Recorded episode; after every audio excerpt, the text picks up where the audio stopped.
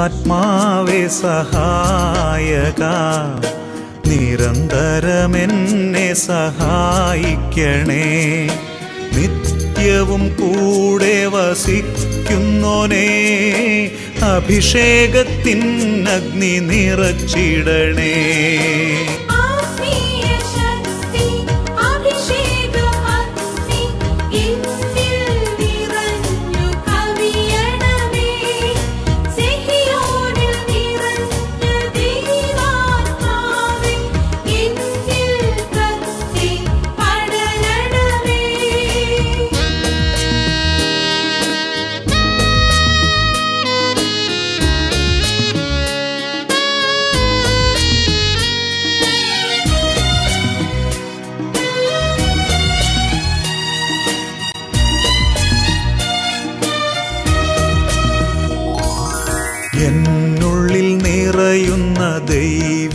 ശക്തി ലൗകിക ശക്തിയെ തകർത്തിടുന്നു.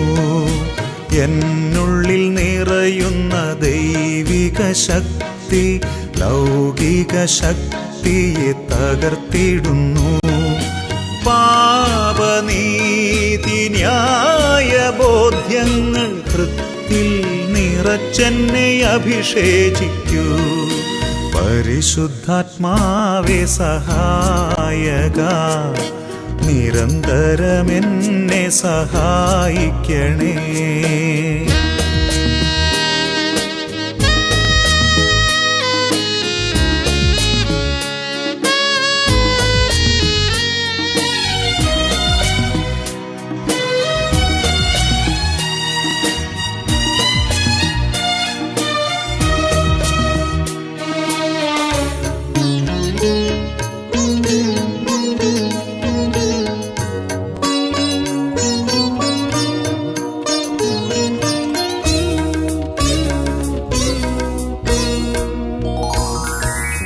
വചനം പഠിക്കുവാൻ കൃപ ചൊരിയണമേ.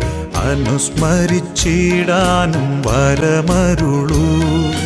ദൈവപുത്രന് സാക്ഷ്യമേകാൻ അഭിഷേക അഗ്നിയെ ജ്വലിപ്പിച്ചിടൂ.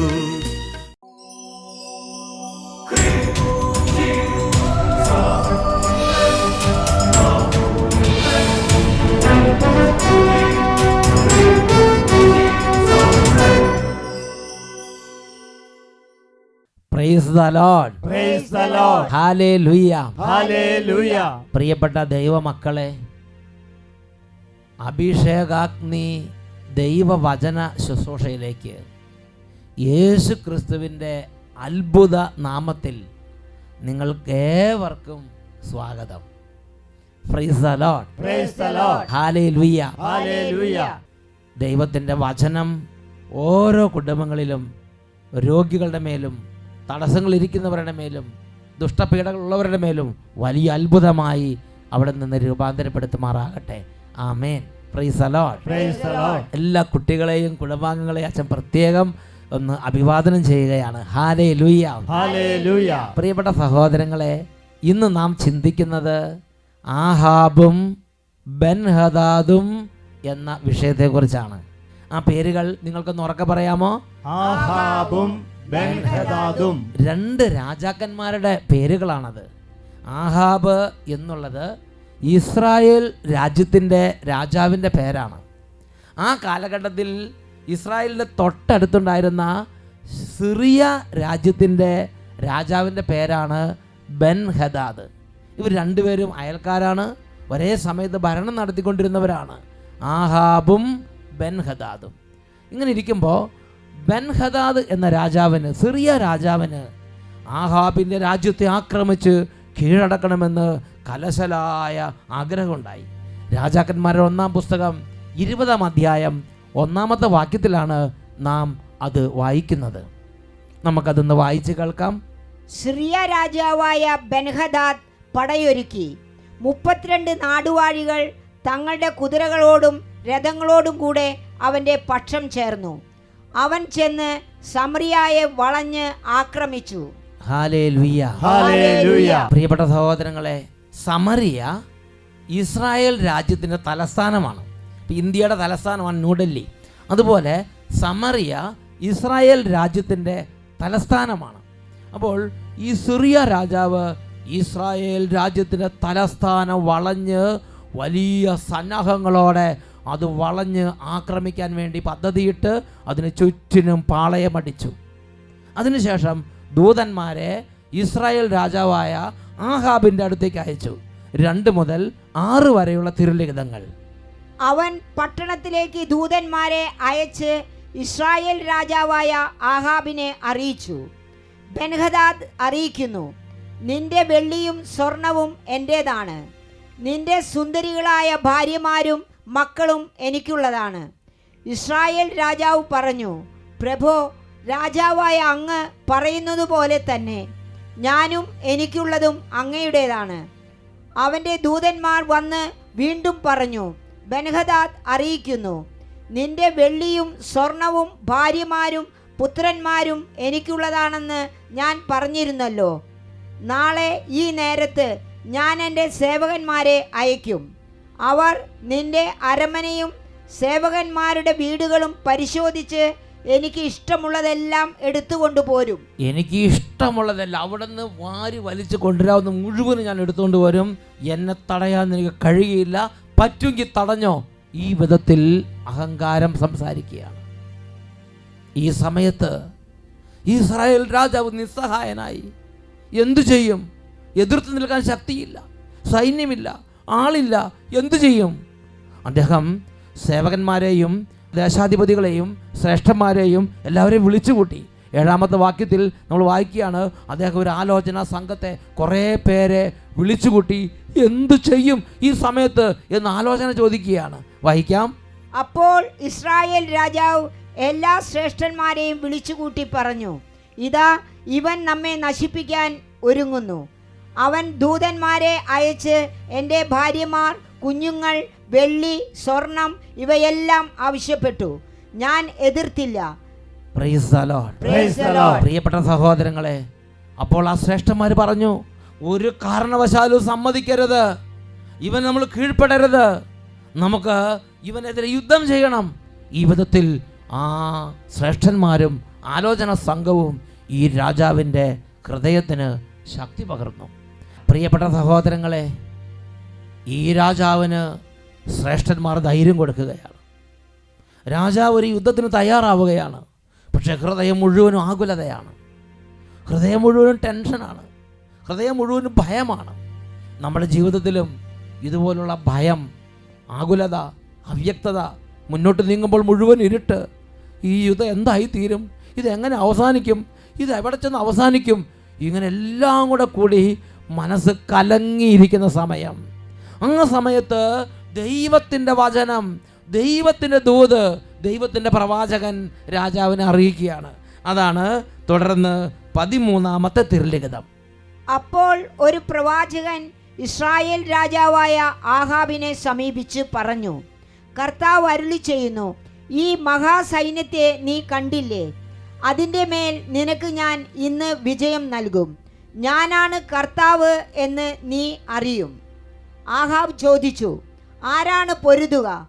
പ്രവാചകൻ പറഞ്ഞു കർത്താവ് കൽപ്പിക്കുന്നു ദേശാധിപതികളുടെ സേവകന്മാർ യുദ്ധം ചെയ്യട്ടെ. ആഹാബ് ചോദിച്ചു ആരാണ് തുടങ്ങേണ്ടത്? നീ തന്നെ പ്രവാചകൻ പ്രതിവചിച്ചു. ഇത് ദൈവത്തിന്റെ ഒരു ഇഷ്ടം ദൈവം വെളിപ്പെടുത്തിയതാണ്.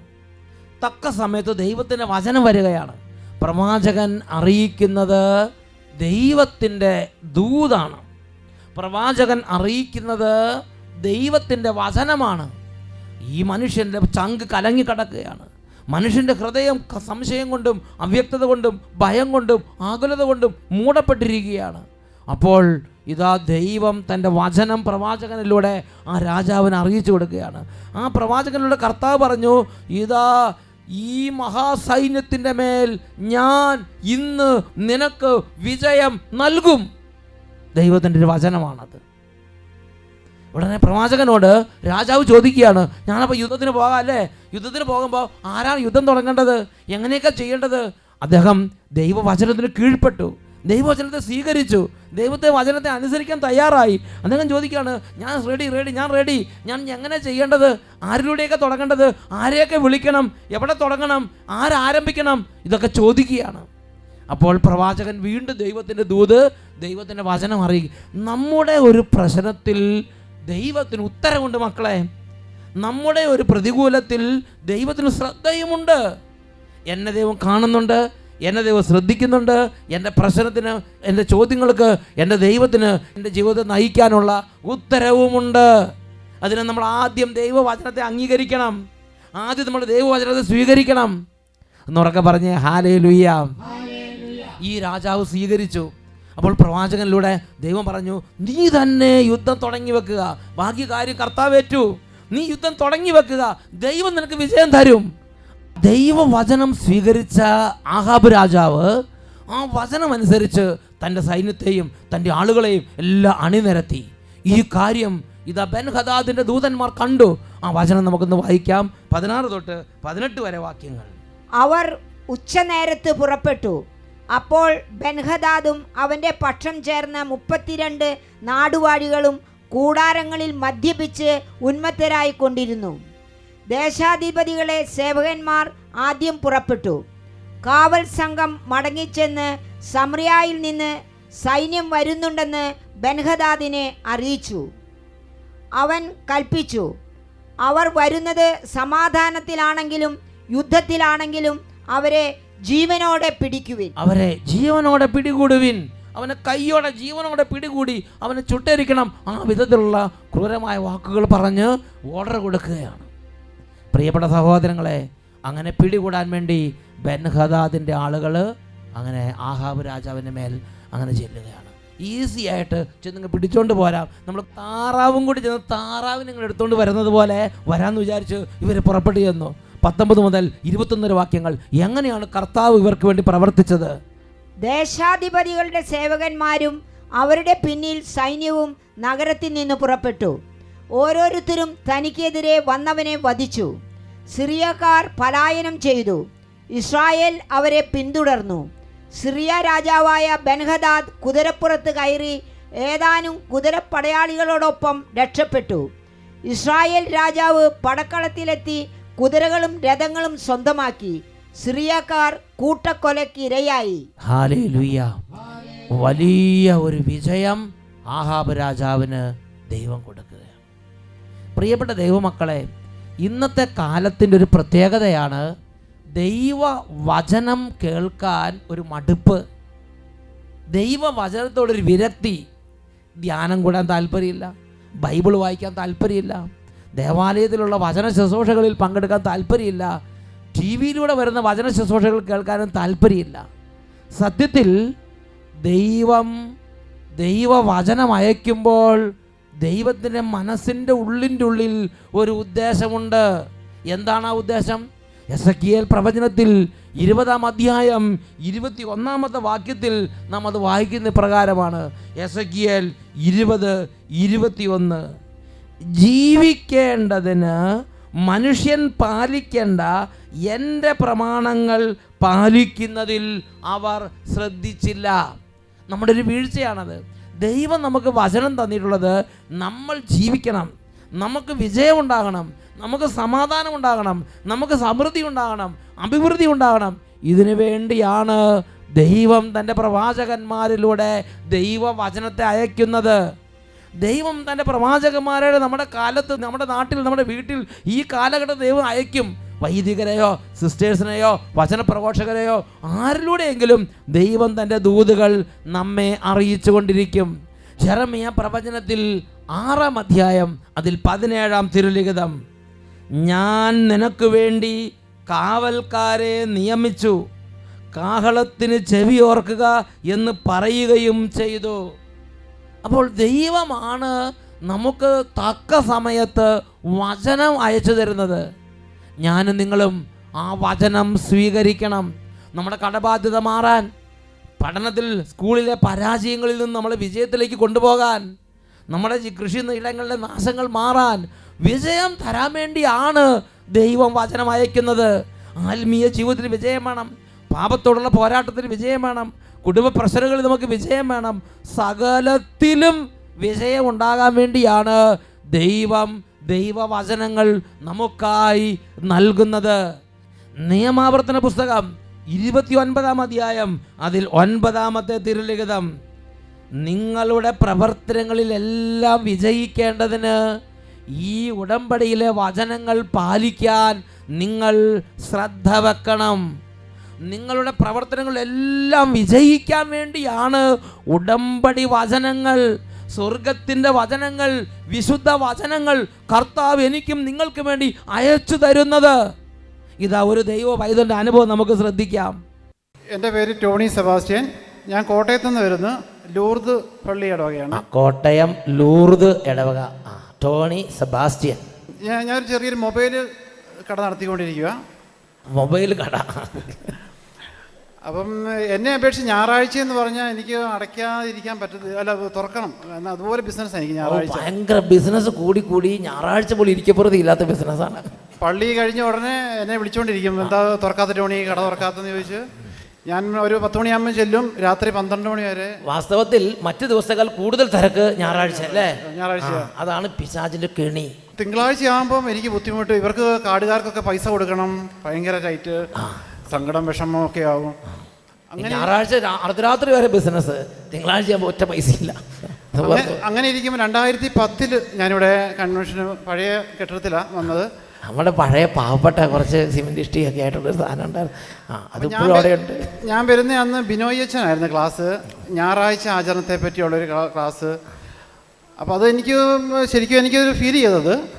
അപ്പം ഞാനത് കൂട്ടുകാരോടൊക്കെ ചെന്ന് പറഞ്ഞു എടാ ഇങ്ങനെയൊക്കെ അച്ഛന്മാർ ഇങ്ങനെ പറയുന്നുണ്ട് ഞായറാഴ്ച തുറക്കണ്ട കട.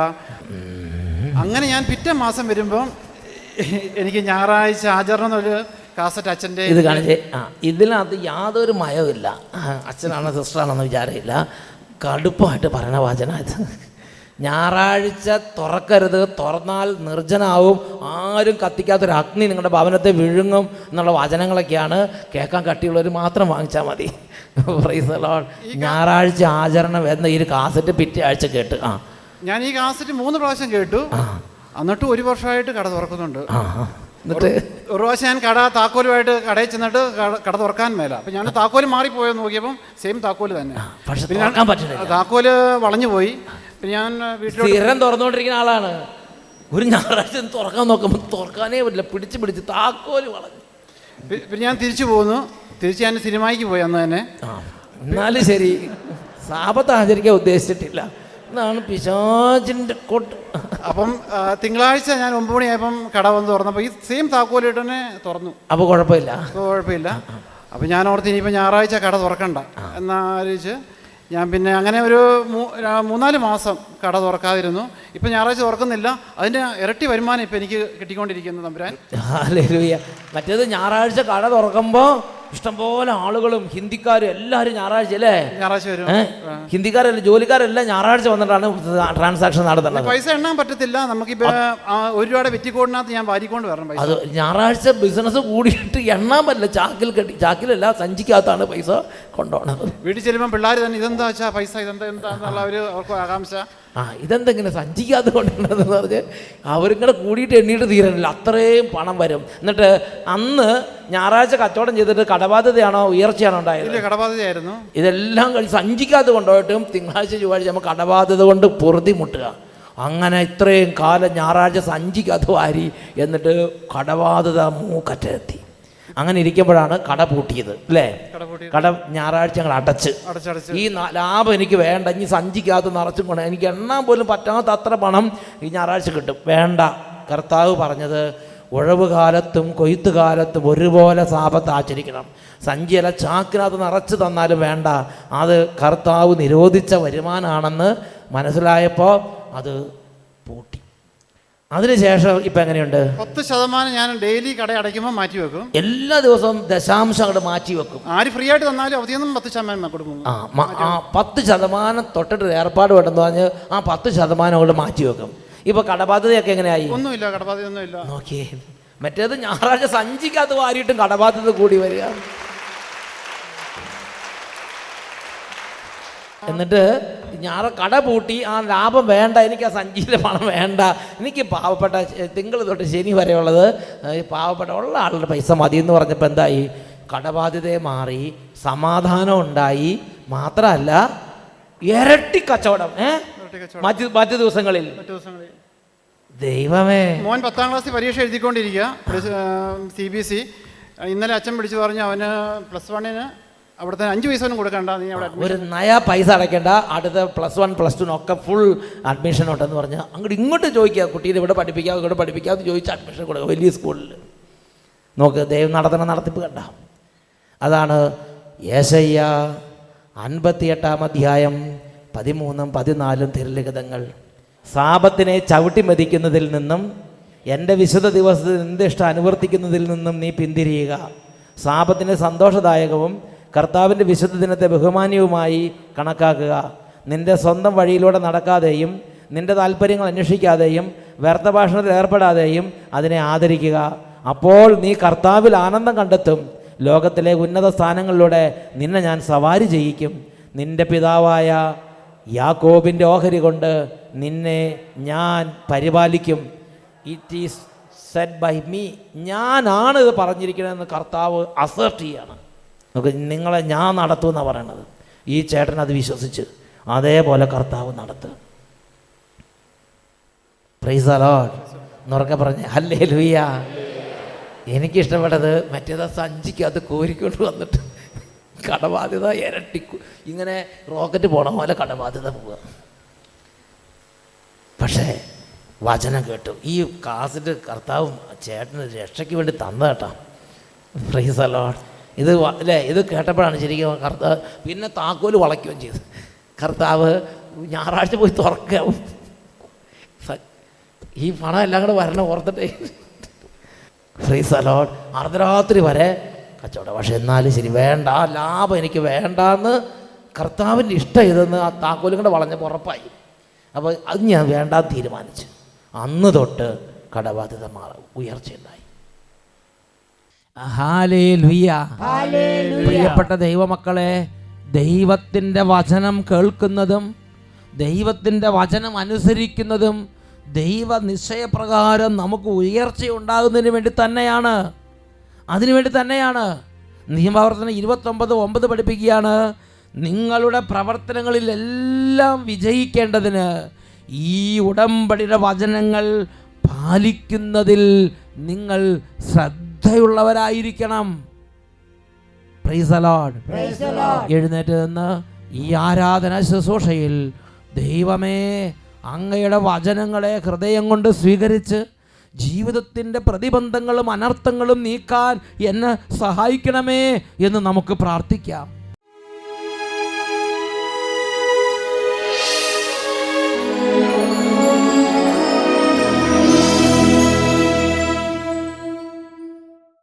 പരിശുദ്ധ കുർബാന എഴുന്നള്ളിച്ച് വെച്ച് ആരാധന നടത്തുന്ന സമയത്ത് ദിവ്യകാരുണ്യ ഈശോയിലേക്ക് നോക്കി യേശുവേ എന്ന് നിലവിളിച്ച് കരഞ്ഞ് പ്രാർത്ഥിച്ച ആയിരക്കണക്കിന് ദൈവമക്കളുടെ ജീവിതത്തിൽ തൽക്ഷണം അത്ഭുതങ്ങൾ ഉണ്ടായതായി അവർ അനേകർ സാക്ഷ്യപ്പെടുത്തിയിട്ടുണ്ട്. ഈ നിമിഷം നിലവിളിച്ച് പ്രാർത്ഥിക്കുന്ന പതിനായിരക്കണക്കിന് കുടുംബങ്ങളിൽ വലിയ അത്ഭുതങ്ങൾ കർത്താവായ യേശുവിനെ നാമത്തിന്റെ മഹത്വത്തിന് വേണ്ടി ഇന്ന് സംഭവിക്കും എന്ന് പരിശുദ്ധാത്മാവ് വെളിപ്പെടുത്തുന്നുണ്ട്. മക്കളെ മുട്ടുമേൽ നിന്ന് രണ്ട് കരങ്ങളും ഉയർത്തി യേശുവിലേക്ക് നോക്കി ഉച്ചത്തിൽ നമുക്ക് അവിടുത്തെ പരിശുദ്ധ നാമത്തെ ആരാധിച്ച് സ്തുതിക്കാം. അവിടുത്തെ നാമത്തെ നമുക്ക് വിളിച്ച് അപേക്ഷിക്കാം. ഹാലലുയ്യ ഹാലലുയ്യ ഹാലലുയ്യ യേശുവേ യേശുവേ യേശുവേ. യേശുവേ യേശുവേ യേശുവേ യേശുവേ യേശുവേ യേശുവേ യേശുവേ യേശുവേ. ഇപ്പോൾ കുടുംബങ്ങളിലേക്ക് അത്ഭുത ശക്തി വ്യാപരിക്കട്ടെ. എല്ലാ മക്കളുടെയും ഓരോ വേദനകളിലേക്ക് അത്ഭുതമായ ദൈവശക്തി വ്യാപരിക്കട്ടെ. ഹാലലുയ്യ ഹാലലുയ്യ ഹാലലുയ്യ യേശുവേ ആരാധന യേശുവേ ആരാധന യേശുവേ ആരാധന.